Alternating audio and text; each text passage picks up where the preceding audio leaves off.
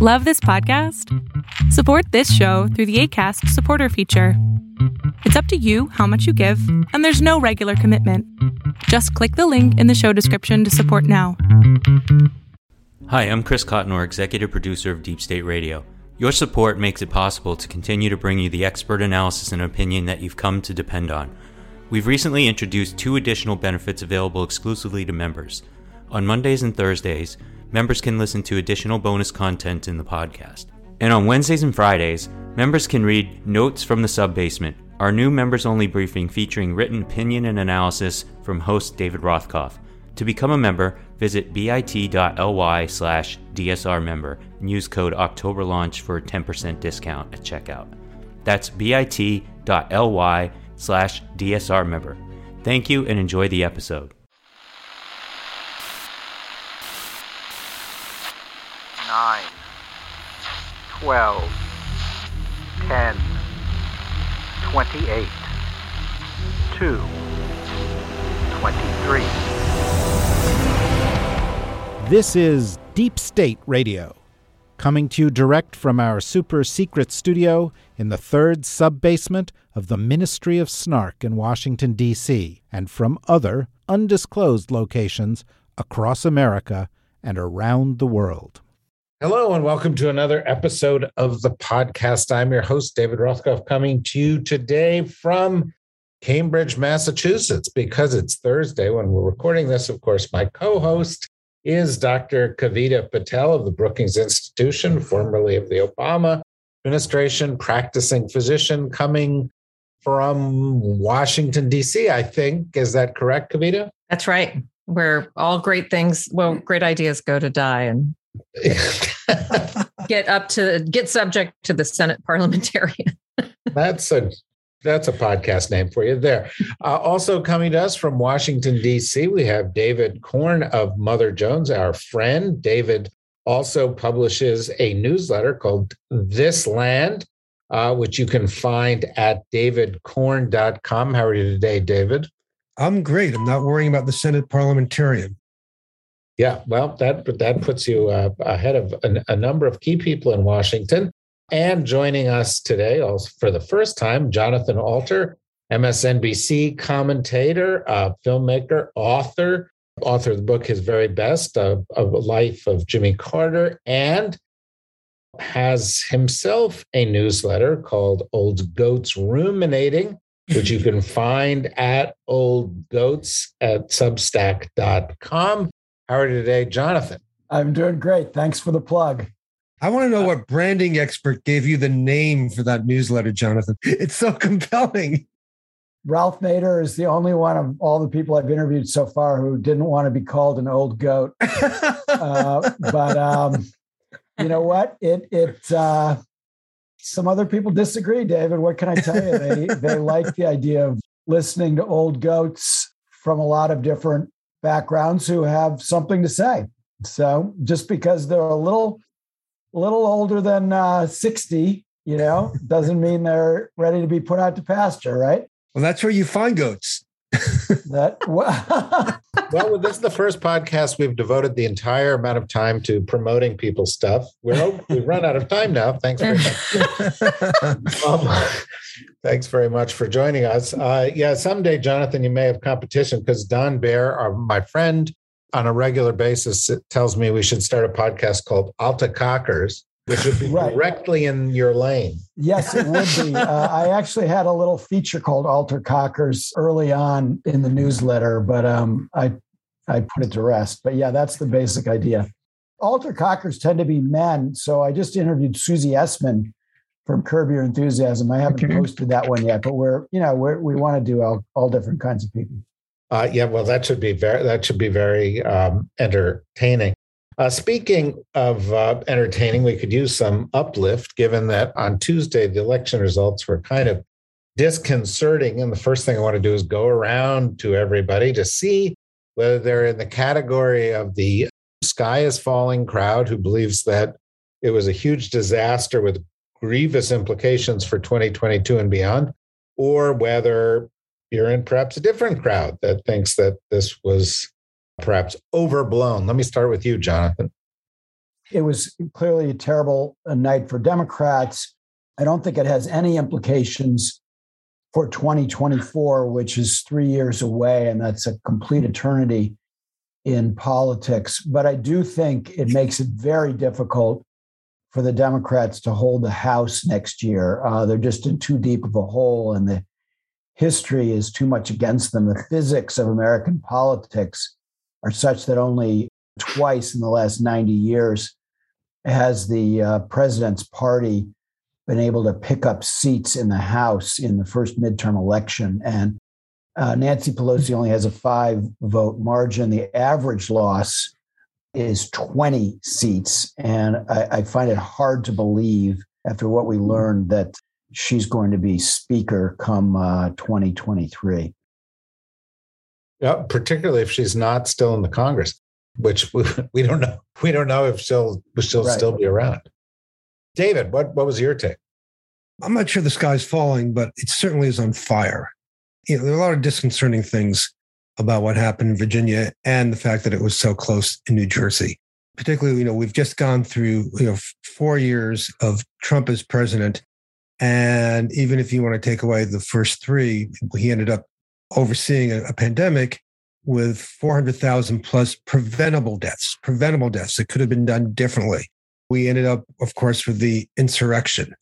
And, you know, the fact that, you know, the Republican Party is not discredited from any of that is a, a sign that in our tribalized political context, you really can't do too much to convince people to jump ship or even abandon ship and just not stay true to their tribe. So I think, you know, we looked at the exit polls, the electorate uh, in Virginia was uh, was split 46 46 in terms of Trump and Biden supporters. So the, the Trump people are still out there. They were a majority by a few points or maybe half a point in Virginia. And so it's as if the last four or five years, particularly the last year and two, haven't happened. And so I don't know how the public proceeds if we have large blocks of voters who are still enthralled with Trump, still either immune or in love with his lies and think that he was a fine president. And so the Democrats, you know, tried to run on that and make that the issue. It's kind of all that Terry McAuliffe talked about. And it had no real impact particularly in the light of the suburban anger over the imaginary moral panic of um, critical race theory, you know, non non crisis.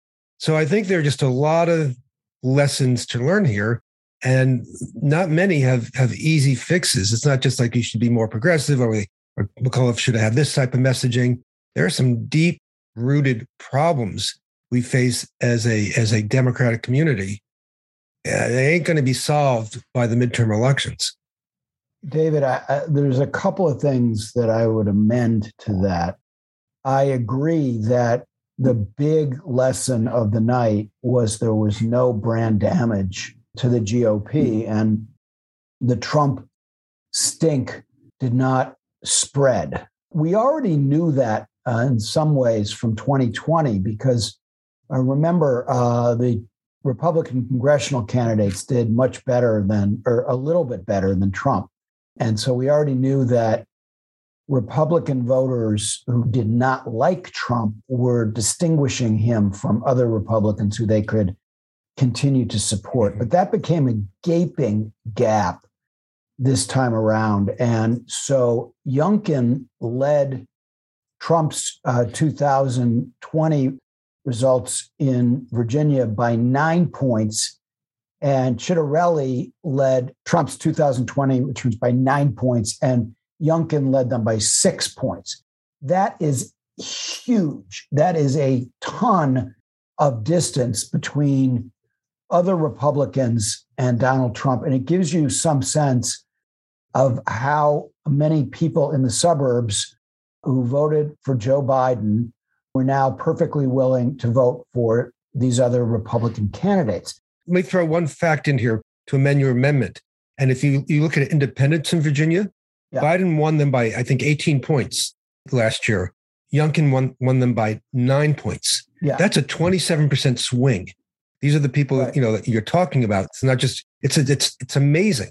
the point that I wanted to make is that this leaves Trump weaker for 2024 because it basically offers Republicans who have their heads screwed on right. And remember, even though 86% of Republicans still support Trump, if you look at the intensity of their support, his hardcore MAGA base is smaller than you might think.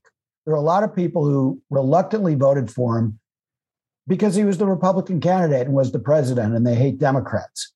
They grew less fond of him after January 6th. So I want to introduce into this discussion, I know you think I might be crazy here, the idea that he does not have the Republican nomination sewn up, and that if a uh, Glenn Youngkin type candidate could get him one on one, he wouldn't necessarily win, in part because there are 16 states with open primaries and large numbers of the independents that you just mentioned, and even some Democrats who want to do anything they can to prevent Donald Trump from becoming president again would cross over and vote in that Republican primary for whomever got him one on one. I think the gap that we're talking about, David, is problematic for Trump, even though there are other top line lessons coming out of this election. So, Kavita, I'd love to hear your uh, take on this. Yeah, I'll just I'll be brief. I'm going to make since I'm the doctor in the group prescribing privileges. You're all doctors in your in your domains. I I've actually made this analogy of how everybody not not us because we're smarter, but everybody's trying to kind of say, well, this was about education as a priority. This was about X or Y or Glenn Youngkin not being a Trump Republican. I think it's a lot like patients with cancer. There's no one exact one cancer is very different from the other, even if it's the same body part. And I think that this is what we're seeing play out. I've talked to some of the women, the women kind of demographic that was helpful in swinging some of these votes from D to R, et cetera. Women of color said that they actually, you know, kind of even would hold their breath and vote for Terry McAuliffe, but they found that even Hala Ayala, you'd think a Latina woman who could be somewhat decent on the ticket because nobody usually cares about who else is on the ticket, but that that would actually play to a strength. But that even she didn't like really go out of her way to like mobilize some of these women and kind of show how she was working for them.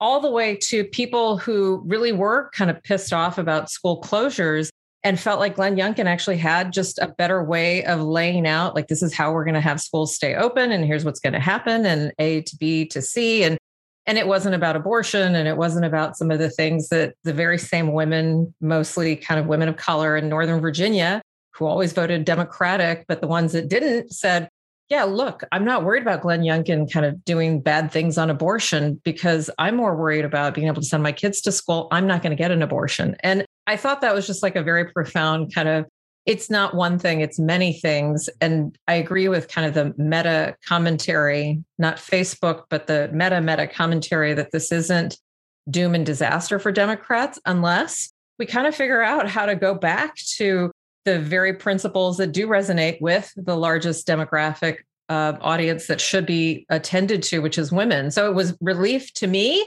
to see at least this kind of language around paid family leave and some of the things being included back. And then uh, my question, we don't have to get to it now, David, I'll let you kind of moderate. I would love to know if either Jonathan or David, if you believe, or each of you, what your reaction to the commentary that, well, if we had had the BBB or BIF passed earlier and, and Terry McAuliffe could have campaigned on that, this could have been different. I'm not so sure about that, but it'd be interesting to hear your take. One thought about what Jonathan said before I answer the question about whether, you know, how Trump might do in a 2024 election and what this shows. Your theoretical analysis is correct. This shows that there is a hunger on the Republican side for a non Trump Republican. But again, if you get into a situation like in 2016, where it's Trump and any more than one other Republican, you know, the base and the penalty, the base will be there for him. And the penalty for defying him, for running against him, will be so high amongst, you know, a significant part of the Republican bloc that it's going to be quite difficult, I think, for for, for Republicans to to challenge him. It's you know it's a, it's a it's going to be a very awful and difficult dynamic. And Youngkin threaded the needle.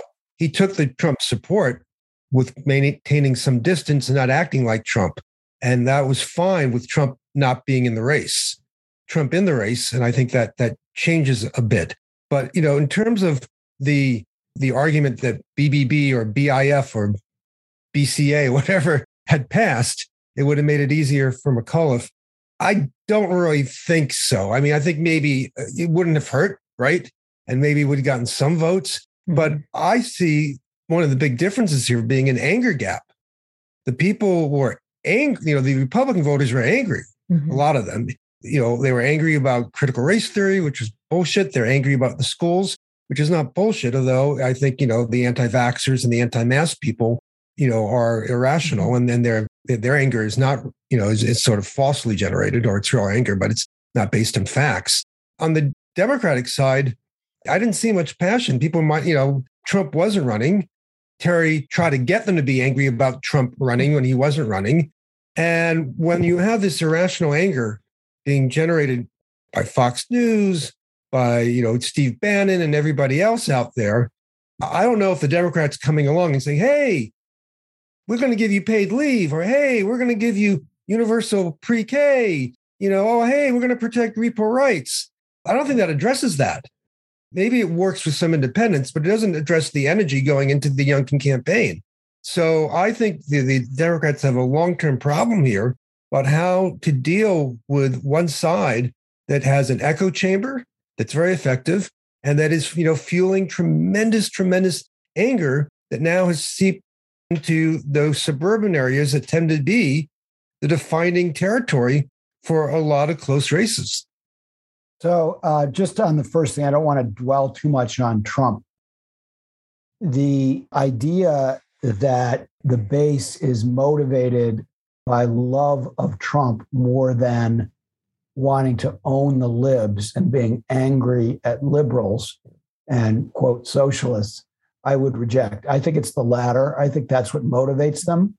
The best way to own the libs in 2024 is to nominate somebody other than Trump, especially when they see, let's just assume, and I'm not sure he will be, but let's assume that Biden is the Democratic nominee. And if they see Biden crushing Trump in polls and Biden losing to candidate X, who is not Trump, a tremendous number of them will happily go to candidate X in the same way that they, you know, happily went to Glenn Youngkin, even though he was pretty clearly telling Trump not to come into Virginia.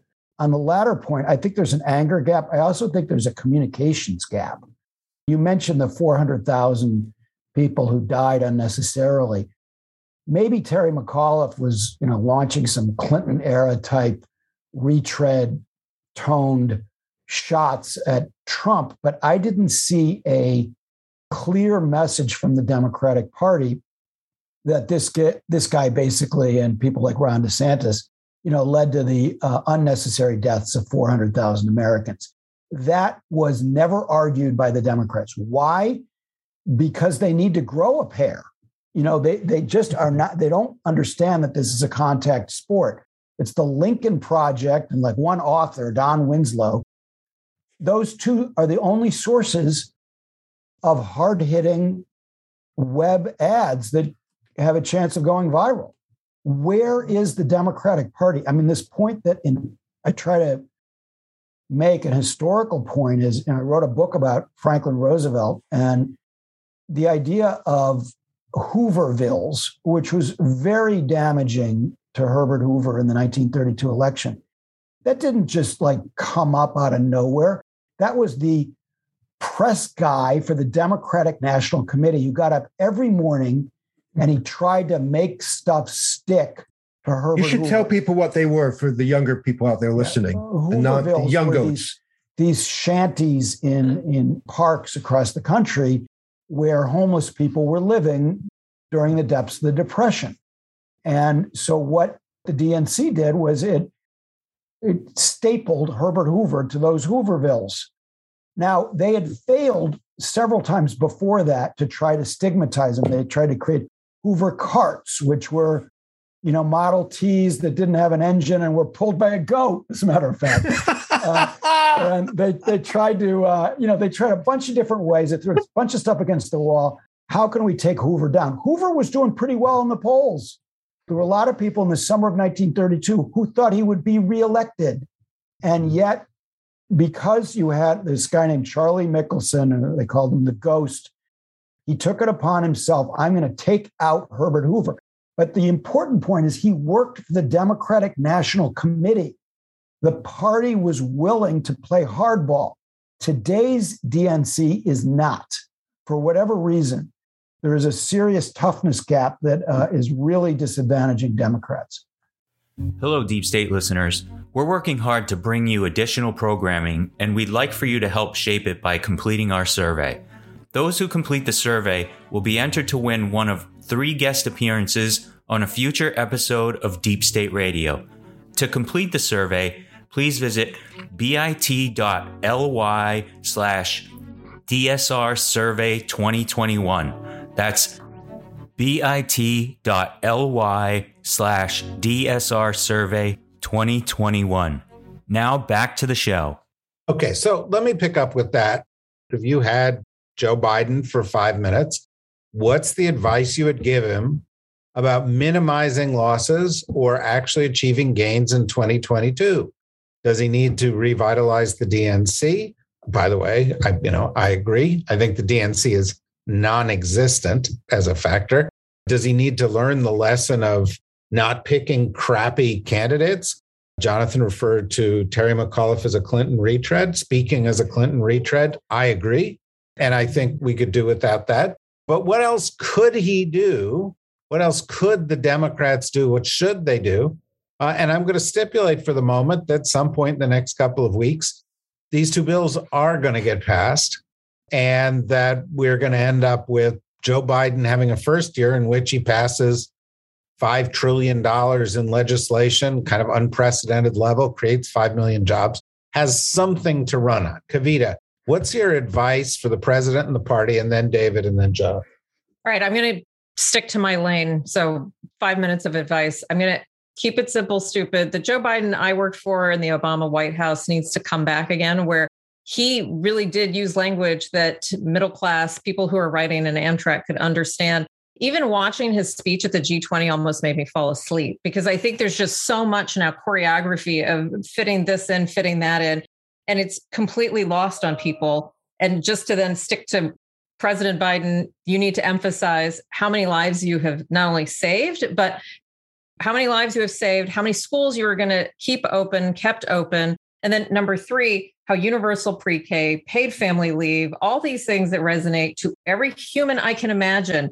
Those three things need to be packaged in simple messaging, and you need to go out and take that on the road and go be you. I, I think that we're seeing less and less of the Joe Biden that we used to be assigned when I worked for the president. We used to be assigned to try to mitigate, you know, don't let the vice president go off cue. He, we couldn't script him. I actually think we need to see a little more of that. And I saw it in the primaries and don't see it now. David? I think I need more time to figure this one out because I think it's actually a very, very difficult situation and a hard question you're posing. I'm trying to think in big terms first and then get down to the details. To me, I think he needs to inspire a sense of fight. A little bit to what I said earlier about an anger gap and what and Jonathan said about growing a pair. I, there needs to be a sense of fight. What's at stake? what the other side is, defining the enemy, decide, you know, if you just tell people I've done these great things for you, okay, well, what have you what, what have you done for me lately? I mean, okay, you did that. I'm not sure people vote to reward people. I think they vote or they get they're mobilized because they feel a sense of fight. There's something that they either want to get or they want to stop from happening. And so, how do you do that? You don't do it by having press avails at daycare centers to say, oh, look at what the great daycare center we have here because of my bill. I don't think that stuff works. It makes some nice pictures. I don't think it, it hits any of the points that you need to hit. I think, you know, again, I'll steal John's point a little bit.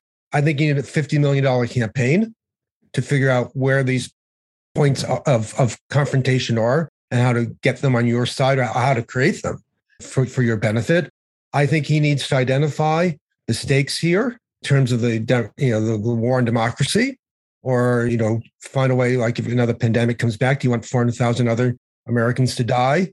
And Kavita, with all due respect, I mean, I, I've always liked him. You know, I've interviewed him for books. He's always been very kind and supportive to me. I don't think he has it in him to sort of do it on his own these days. You know, go back to the Joe Biden of, of the Obama years and and speak from the heart and not be scripted. You know, that's all great.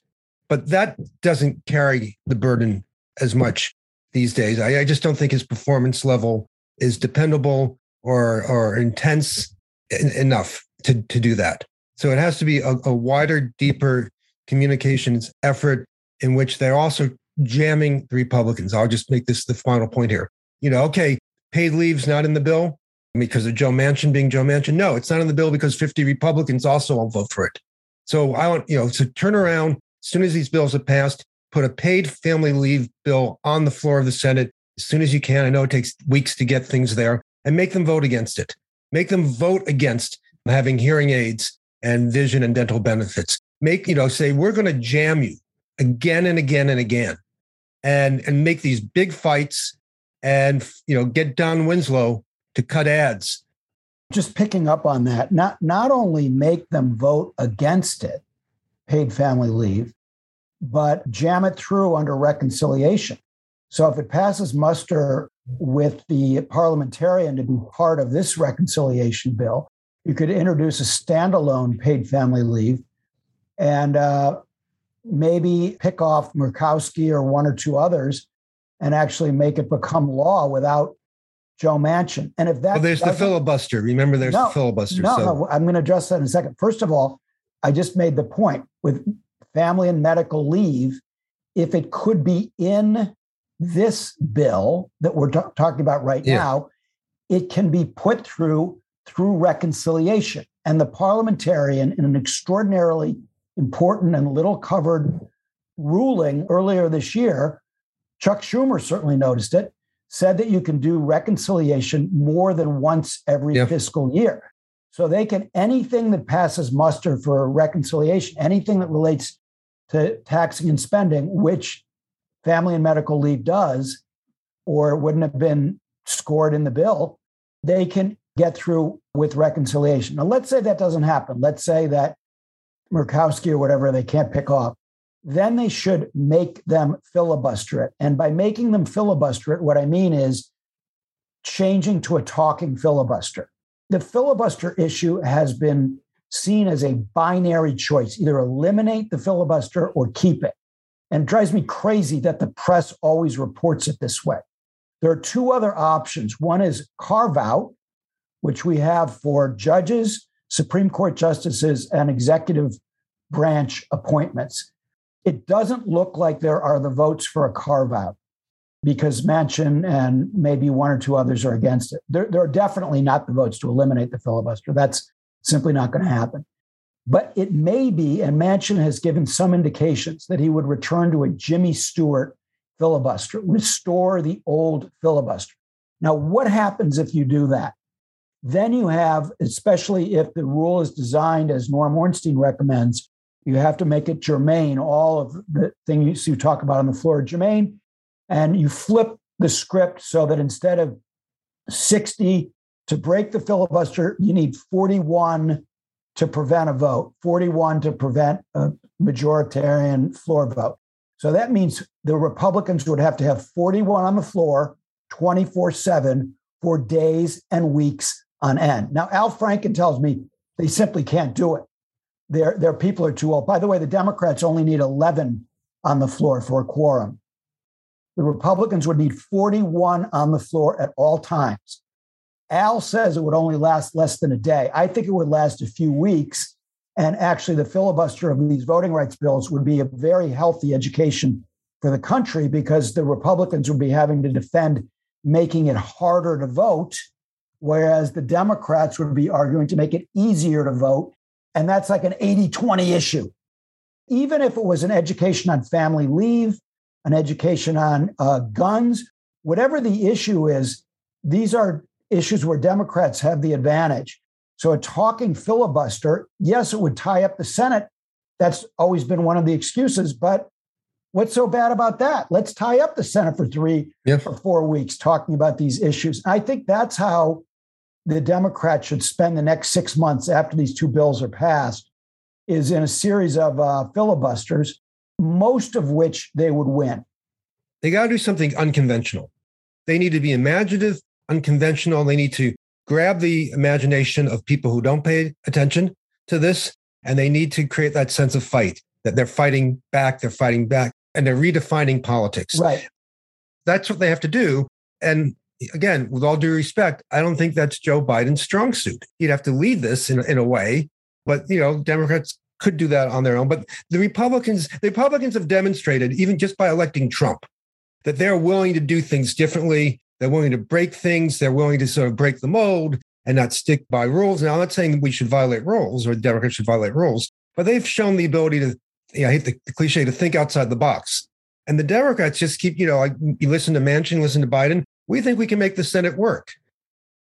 Yeah, but but if you you first you got to try to make it work. And and yeah. by the way, this wouldn't be Biden who would be breaking these filibusters. It would be people like Chris Murphy. You know, yeah, I know that'd be great. Cases that would be really good. Now, in terms of your other point, which I totally agree with, of of getting tougher. Look, Jen Psaki is a terrific press secretary, and Kate Bedingfield is a, a competent communications director, but they are operating off of an old script. And the Democrats have the whole creative community at their disposal. They're all Democrats. Remember what Reagan did in 1984, where he he brought in Hal Riney, who was this brilliant Madison Avenue guy, and and they designed this. You know, these guys didn't know very much about politics, and all the old Republican hands were saying, "Well, you know, you can't do this, you can't do that," and they decided we're going to do Madison Avenue, state of the art advertising. And it was very helpful. It also helped that Carter's appointee, Paul Volcker, ended inflation. But you know, the, the, the communications piece was a very important part of Reagan's landslide victory. And it can be an important part of the Democrats' comeback if they reach out and tap into all these people in the creative community who are just wringing their hands. Instead of wringing their hands, they should be you know, ringing some bells, like just using their skills to come up with a bunch of stuff. And the good news here is that you don't have to put a lot of money behind these ads and put them on TV. You just see which ones go viral. You just put out a whole bunch of web ads, and some of them are going to catch on and have like 25 million views. And then you know the market is telling you which are the best messages that are, are getting through. Okay, so as we do, we're going to take a little bit of a break right here so that uh, those of you who are not members can rush to your computer, sign up, and become members so you can hear the rest of this podcast. For those of you who are members, we'll be back in one moment with the members only section of this conversation, where we'll begin with a question from Dr. Kavita Patel.